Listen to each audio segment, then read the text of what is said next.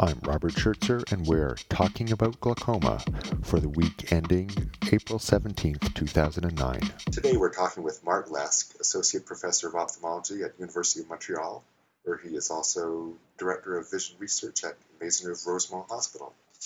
And our topic today is systemic vascular endothelial dysfunction, and I guess how to how that pertains clinically to glaucoma. Welcome. Hi. So, what can you tell us about this topic? Okay, well, the question was concerning one aspect of vascular problems relating to glaucoma. There's several aspects of blood flow problems that relate to glaucoma.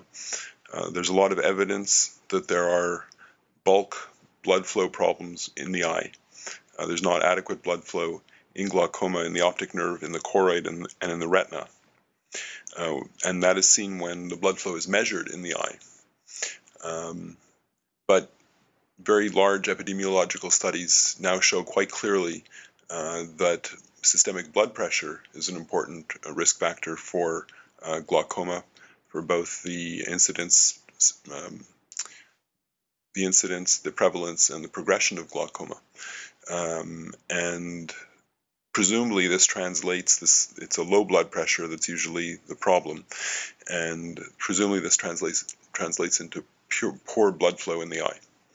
Um, now is this all times during the day or is this what people have talked about about nocturnal dipping of the diastolic blood pressure?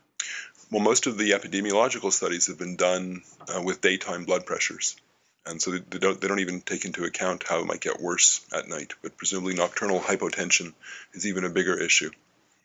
But the issue that I'd like to address today relates more to a more specific uh, type of blood flow problem. So rather than bulk blood flow to the choroid or the optic nerve or blood pressure problems, it relates to uh, an abnormal functioning of the vascular endothelium. So in the blood vessels in the eye as elsewhere, uh, the endothelial cells play a very important role in regulating whether the blood vessels are dilated or constricted. And uh, what's been found in the eye is just like in every other tissue in the body, that the main controlling uh, um, molecules that control uh, whether the blood vessels are dilated or constricted are, are nitric oxide, which is a potent vasodilator, and endothelin, particularly particularly endothelin 1, which is a peptide hormone um, which uh, generally speaking constricts blood vessels. And so you have the balance between nitric oxide dilating the blood vessels and endothelin, which is constricting the blood vessels, which comes into play. And when the balance between the two is, is inappropriate, then you'll have too much vasoconstriction or not enough vasodilation. And then you'll have a compromise in, in blood flow. So, uh, is this something you've been measuring in your lab?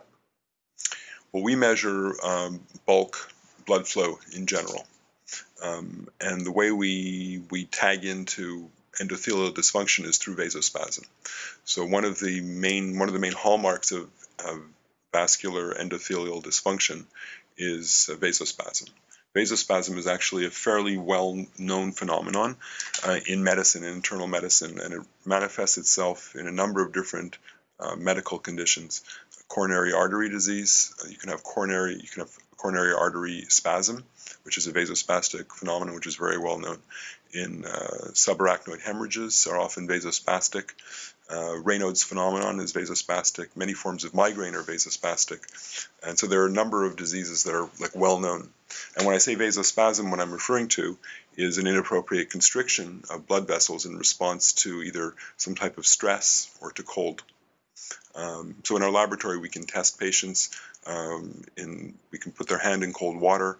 We can measure the blood flow in their hands, and then we know by the response of the blood flow in the hand to the cold water whether they're vasospastic or not. And it's quite easy to differentiate vasospastic from non-vasospastic patients. And then, so we can assume then the patients that are vasospastic have an endothelial dysfunction, and then we can look at different aspects of, of their glaucoma and try to understand how their glaucoma differs, uh, how the glaucoma differs in patients who are vasospastic from those who are not. So does this guide your treatment methods based on whether a patient is vasospastic? Um, currently, I don't use it use that on a regular basis. Basis, you know, to, to apply clinically. It's really uh, more of a, a research, um, something we do in research in order to better understand the basis for glaucoma. Uh, what some other investigators have done, uh, they've done. There's a number of really very interesting studies uh, that demonstrate that that in glaucoma patients there is not just a vascular endothelial dysfunction in the eye, but also throughout the body.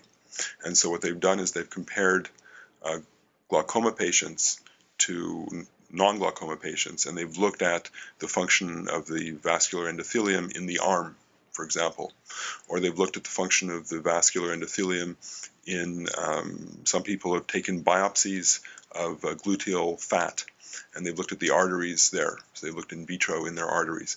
They found abnormalities in the nitric oxide uh, system, um, which is which are present in the uh, glaucoma patients, and that suggests then that um, that the vascular endothelium is abnormal not just in the eye but also throughout the body. Um, and there's there are abnormalities both in the nitric oxide system and in the endothelin system, and a number of other um, mediators have also been found to be abnormal in glaucoma. Um, so we don't really use it clinically, but uh, we and other investigators are hoping that eventually uh, we'll be able to design new drugs that can modulate this vascular endothelial dysfunction to the benefit of our glaucoma patients. Great. There's also been some talk that you can't really distinguish vascular from uh, from from pressure in glaucoma. That there may actually not, not that they're two different factors, but they're, they're interrelated. Yeah. Can you address that? So there's some there's some really really interesting studies. One of the most interesting studies on that goes back to 1990, and it was done by Stephen Drance in Vancouver, and he took about um, 70 glaucoma patients, and he did a battery of tests on them, including testing for vasospasticity res- over responsiveness to cold, uh, and looking for factors for atherosclerosis. And he divided them into two groups: atherosclerotic patients and vasospastic patients. And then he looked at, he did something very simple. He looked at the dose effect of IOP. So he looked to see how much damage there was to the visual field, and he did the relationship between that and the maximum known intraocular pressure for those patients. What he found in the atherosclerotic patients was that there was no relationship between the how high the maximum IOP was and how much visual field damage there was. But in the vasospastic patients, there was a very nice, strong linear relationship between the Tmax, the maximum known IOP, and the visual field mean defect, suggesting that the while the atherosclerotic patients seem to be somewhat IOP independent in their damage, the vasospastic patients uh, seem to have IOP dependent glaucoma. And so, what that suggests from that study is that um, in vasospastic patients, uh, there is a dose effect between IOP and the amount of damage, and that this the the damage, the IOP dependent damage, is somehow related to the vascular problem. Uh, we extended those studies um, by looking at other aspects of, of ocular strain or optic nerve head strain, and we found again in a much larger study of about 300 patients that vasospastic patients had a very nice had, had much more damage in their visual field uh, if they had more optic nerve head strain is determined by not just intraocular pressure, but also other biomechanical factors such as eye wall thickness, axial length, and ocular elasticity. Um, and we also looked at the relationship between uh, IOP and optic nerve blood flow. And what we found was that um, if you lower the intraocular pressure, uh, in glaucoma patients, then there's an improvement in um, if you lower the intraocular pressure in glaucoma patients, there's an improvement in optic nerve head blood flow in general. Uh, the, the, improvement in optic nerve head blood flow is much larger if the patients are vasospastic. And so when the intraocular pressure was high in the vasospastic pressure patients, then the optic nerve head blood flow was very significantly, much more significantly reduced than the patients who were non-vasospastic. So in other words, in vasospastic patients, the the optic nerve blood flow is much more sensitive to elevated IOP. Uh, and that probably links, we think that that links the, the relationship between vasospasm and IOP. It's through an abnormal control of optic nerve head blood flow. So, in terms of the day-to-day treatment of patients, if they're vasospastic, would that change anything how they're treated? Right. Well, um, I think the data supports, the literature supports the notion that vasospastic patients uh, benefit uh, from IOP reduction.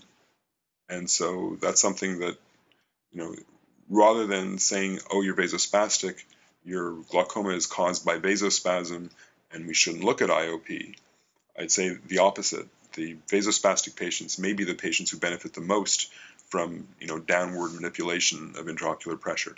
And so, you know, we treat them aggressively. Of course, we also treat the non-vasospastic patients aggressively for IOP, especially if they have advanced disease. Um, but what I'm telling you is that I'm not really treating them very much differently from from the other patients. Which But- is which is an important thing because, as you said, a lot of people think, okay, vasospastic, it's pressure independent, and there's no point in treating. Right, and actually, it's probably the opposite that's that's that's the most true. What, what's what's striking in this study by Stephen Drance that I mentioned initially was that actually the atherosclerotic patients seem to have IOP independent glaucoma, and so maybe there's some kind of atherosclerotic phenomenon going on that's damaging the optic nerve head, which doesn't mean that they don't benefit from low intraocular pressures because there may be some benefit there anyways. And the evidence is really not clear enough on you know whether we should should be managing these patients differently or not. So I wouldn't change the way I manage them manage IOP aggressively uh, especially when there's advanced disease. Well, thanks so much for being here today. well my pleasure. Thank you Talking About Glaucoma is produced twice each month by Dr. Robert Schertzer, Director of the West Coast Glaucoma Center in Vancouver, British Columbia, and Clinical Associate Professor of Ophthalmology and Visual Sciences at the University of British Columbia. Please send comments or suggestions to podcast at iguy.org. That's podcast at iguy.org. Also, check out our website at westcoastglaucoma.com.